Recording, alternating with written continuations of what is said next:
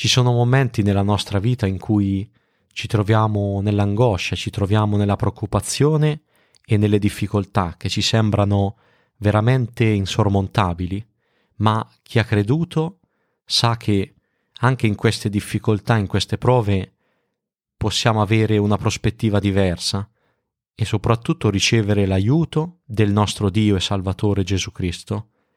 Ecco che nel Salmo 7 Davide ci mostra come è possibile ogni giorno, in ogni momento, passare da situazioni e sentimenti di angoscia, di preoccupazione, a un altro tipo di pensiero, di sentimento, la fiducia in Dio. Il Salmo 7 dice così, lamento che Davide cantò al Signore a proposito di Cus il Benianimita. O Signore, Dio mio, in te confido, salvami da chi mi perseguita, liberami, affinché il nemico, come un leone, non sbrani l'anima mia, lacerandola senza che alcuno mi liberi.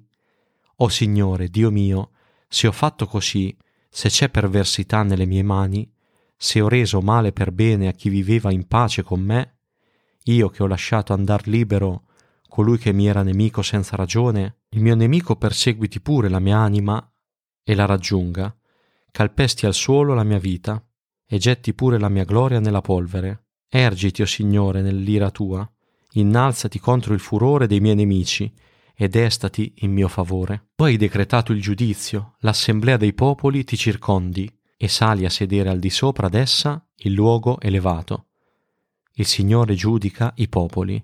Giudica me, o oh Signore, secondo la mia giustizia e la mia integrità. Fa che cessi la malvagità degli empi, ma sostieni il giusto, poiché sei il Dio giusto che conosce i cuori e i reni. Dio è il mio scudo, egli salva gli uomini retti. Dio è un giusto giudice, un Dio che si sdegna ogni giorno. Se il malvagio non si converte, egli affila la sua spada, egli ha teso l'arco suo e lo tiene pronto, dispone contro di lui strumenti di morte, le sue frecce le rende infuocate.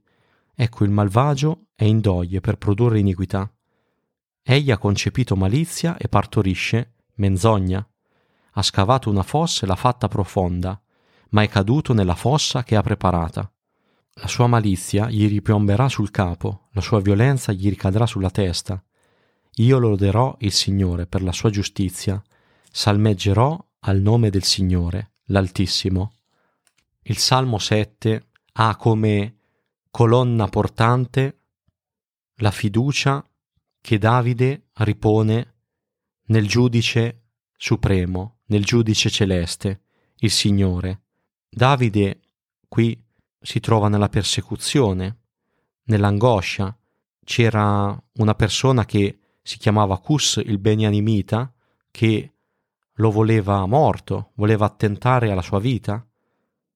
E qui Davide però vediamo non rimane nell'angoscia, nella disperazione, ma guarda a Dio, chiede l'aiuto al Signore, ergiti, o Signore, nell'ira tua, innalzati contro il furore dei miei nemici e destati in mio favore.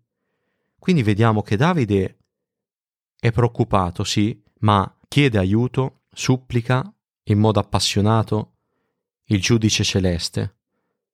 E poi nel corso del Salmo vediamo che Davide espone il proprio caso al giudice celeste, espone come si sentiva, gli parla in preghiera. Davide dice al versetto 7 Tu hai decretato il giudizio, l'assemblea dei popoli ti circondi e sali a sedere al di sopra d'essa il luogo elevato.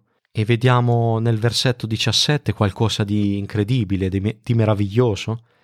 Il versetto 17 dice Io loderò il Signore per la sua giustizia, salmeggerò al nome del Signore, l'Altissimo. Ecco, in questo versetto vediamo proprio la colonna portante di questo salmo e quella che dovrebbe essere la colonna portante anche della vita di noi credenti, cioè la fiducia nel Signore. E qui Davide, ancor prima di ricevere aiuto, loda il Signore per la sua giustizia, per le sue caratteristiche, per i suoi attributi. Qui Davide loda il Signore e ha fiducia che il Signore risponderà. E questo è un esempio che mi ha toccato, che mi, tol- che mi tocca profondamente, perché mostra quello che sono chiamato a fare nell'angoscia e nella difficoltà. Guardare al Signore, colui che conosce i cuori e i reni, il nostro scudo, colui che salva gli uomini retti. Ecco che anche tu che ascolti oggi possa confidare in Dio per qualsiasi problema della tua vita e se ancora non l'hai fatto, accettalo come tuo personale Signore e Salvatore. E allora Gesù ti perdonerà e potrai vivere con Lui una relazione personale ogni giorno, con colui che è degno di lode e adorazione.